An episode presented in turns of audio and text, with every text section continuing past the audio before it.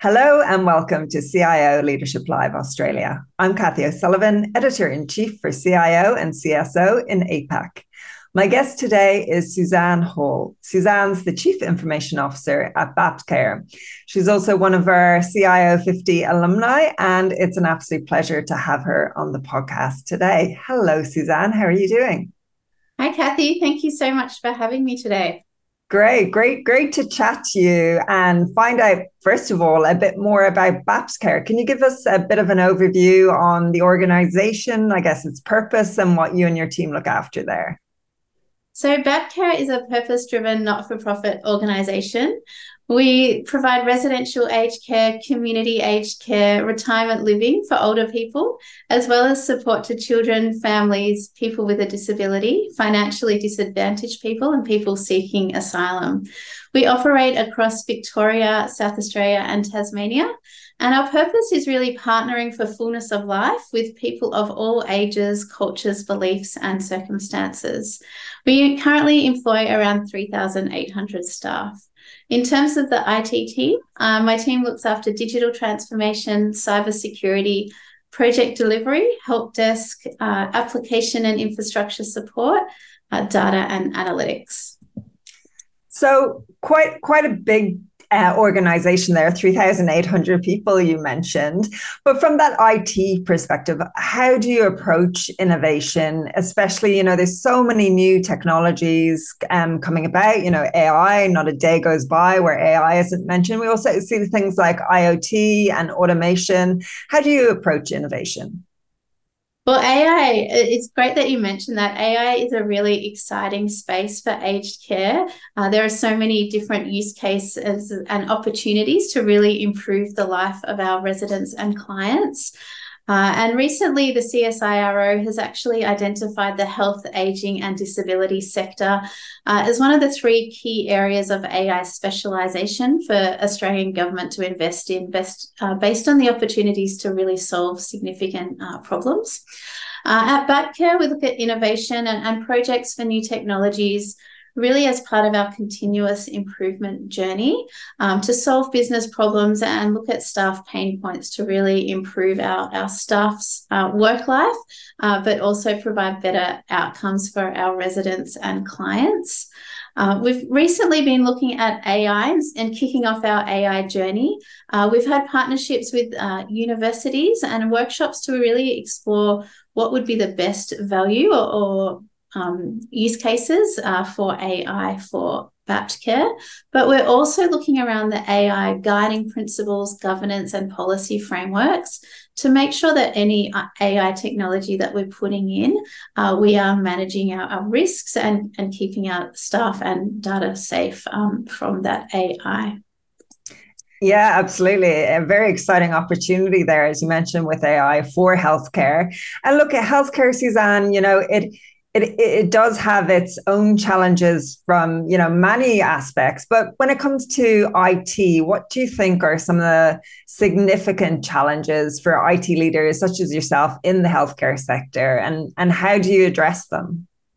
So I, I really think um, from a healthcare and aged care sector, one of our a few of our biggest challenges are around technology modernization of legacy platforms uh, the workforce and skills shortage that we're seeing in the sector, uh, but also cybersecurity, which is a challenge for all sectors. A few years ago, there was a Royal Commission into aged care, and one of the findings was that there has been underinvestment in technology across the aged care sector for many years.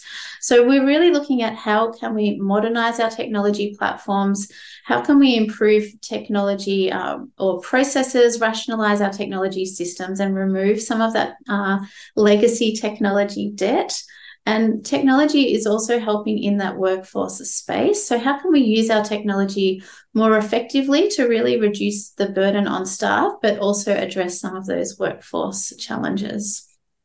So just broadening that out then, how do you ensure, you know, that those IT initiatives that you you identify, how do you ensure that they align with your overall, you know, the overall strategic goals and and I guess mission of Baptcare?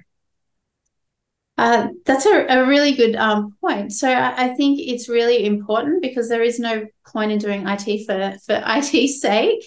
Uh, it really does need to align with with your strategic goals as an organisation. Uh, at Baptcare, we have IT representation at the executive leadership level, which I think is really important, and we have a yearly strategic planning cycle.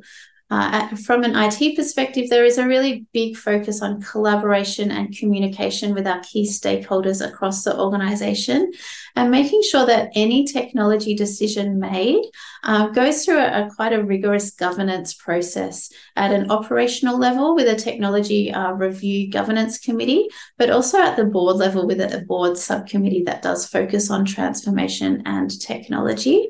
Uh, we also have an enterprise PMO in place, uh, and they make sure that they have that enterprise view of all initiatives across the organization. That, that's really great to hear, and great to hear that you know that seat at the table as well at the board level. Um, look, you mentioned earlier, you know, the challenge of cybersecurity for um, you know any any anyone involved in IT, but particularly when it comes to cybersecurity and healthcare IT.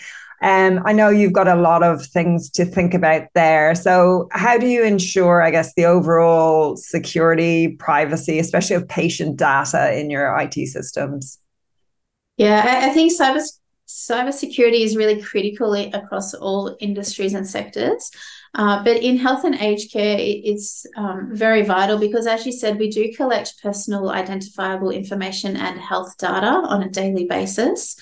Um, the Australian Cybersecurity Centre has recently uh, released their report for the last financial year, and it shows there has been a significant increase in cyber incidents over the past 12 months, and our health and aged care sectors continue to be targeted. So at Baptcare, we look at it as a whole of organisation approach um, across people, process, and technology. We have ongoing training, education, and development for staff to really make sure that they are upskilled in this area, both for their work life and their personal life. Uh, and we're continually refining and improving our technology controls. Uh, as, as, you know, uh, technology or cybersecurity is not something that you do once as a project, it is a real continuous improvement journey uh, to continually Im- improve your controls to make sure that you're um, mitigating against current risk. Uh, recently, we've done some penetration red team testing to really look at um, identifying where our vulnerabilities are and also assessing our cybersecurity maturity against an industry best practice framework. Um, this has been really critical to help us identify our biggest vulnerabilities and risk areas and really help drive that cybersecurity roadmap. So look, I know cybersecurity and data literacy actually was was a big focus for you in your previous role as well when you were CIO at Jewish Care. Can you tell us a little bit more about what you implemented there in that regard? Yeah, so at Jewish Care, um, and they are also an aged care service provider, a not for profit organization. Uh, I implemented an organizational wide digital literacy and cybersecurity uh, staff training strategy. So, this was really in response to increase our staff digital literacy, but also protect our um, data as staff are the last line of defense um, against our cyber cyber attacks. So what the program included, it was really intuitive, easy to understand training modules that were delivered through a mobile app. Uh, they were delivered across a number of different languages, um, which really helped our frontline staff, who are quite a culturally diverse workforce. Uh, we provided paid time for our frontline staff to do the training, so it didn't um, impact any time that they needed to spend with our clients and our residents. Um, and we provided uh, monthly phishing um, simulation emails to help staff identify and, um, and practice their training.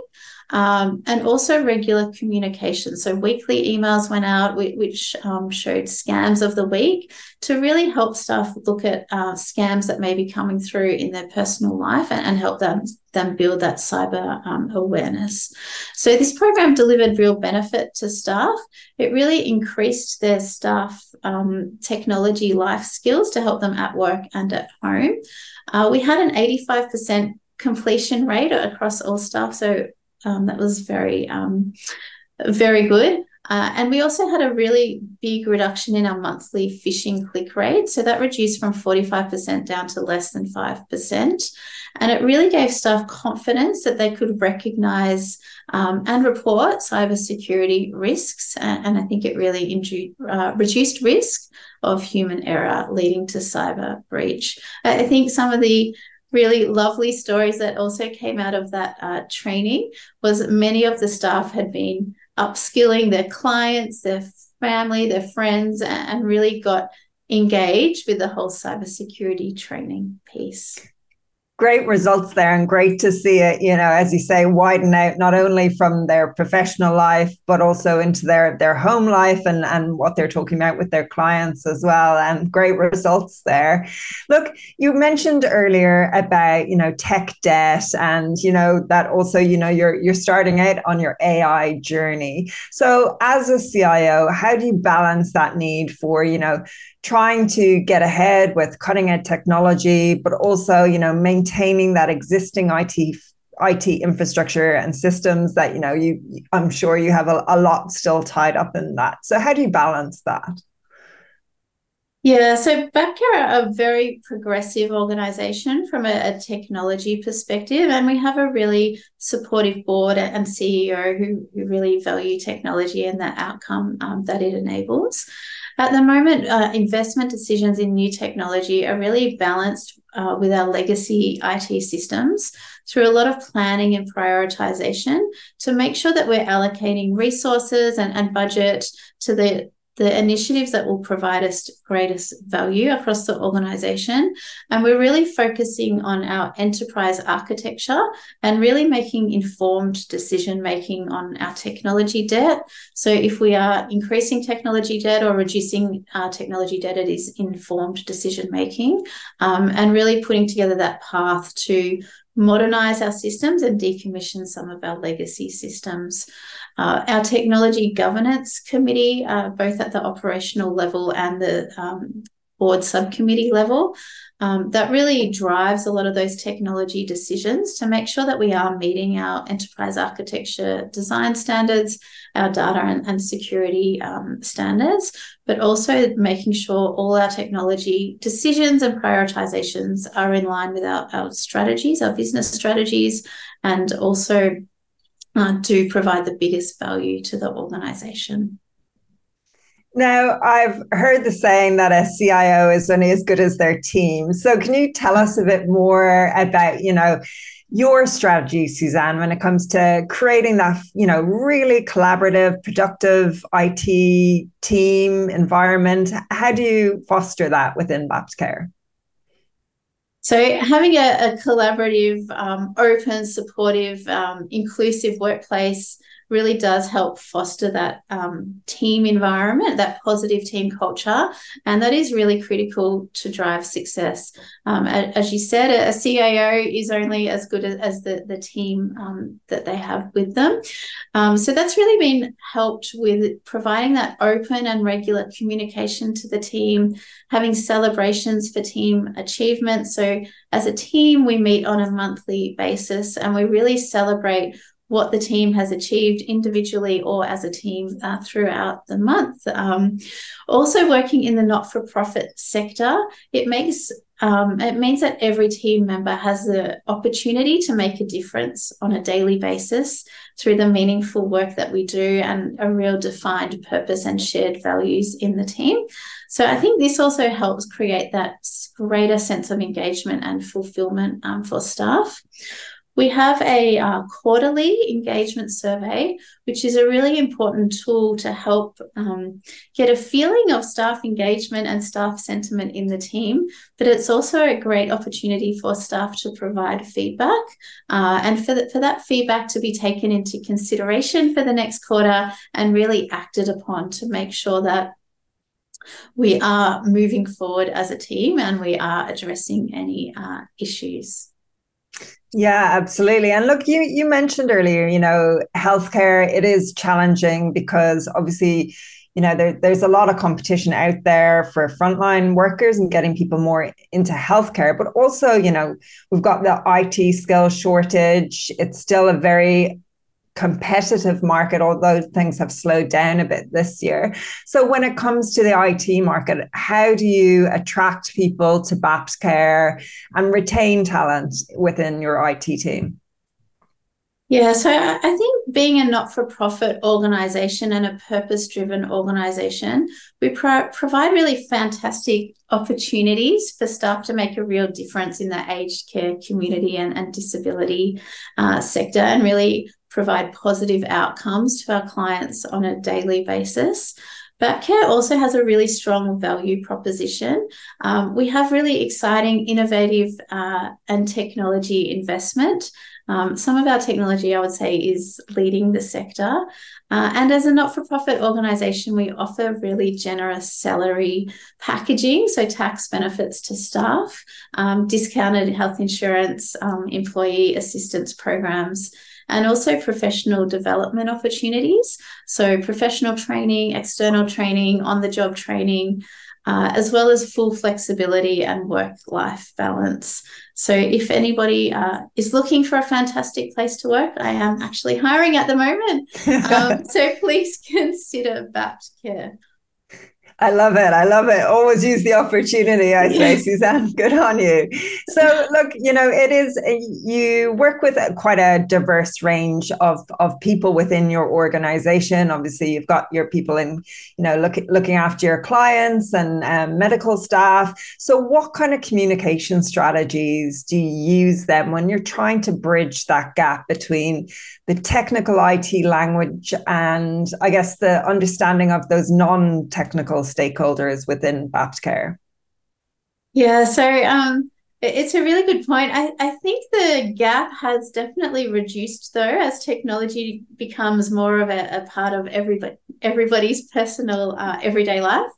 Uh, but from a team perspective, what we try to do is use really clear language and reduce the amount of technical jargon or, or specific technical IT language uh, when we talk to our stakeholders. Also, tailoring the message to the audience. Um, so, depending on the audience and, and their exposure to, to technology and, and IT, really tailoring that message. Uh, and tailoring it so that we put our customer first and our customer service first. Uh, for a lot of our presentations, we try to use visuals and, and graphs and data and, and drive the message based on our business outcome focus rather than that um, strong technology functional language. Uh, we have a lot of engagement across all levels of staff. Um, through regular presentations at different forums, uh, collaborations with staff, memberships of different committees across the organisation, uh, and being out on site, uh, listening and, and talking to different staff members.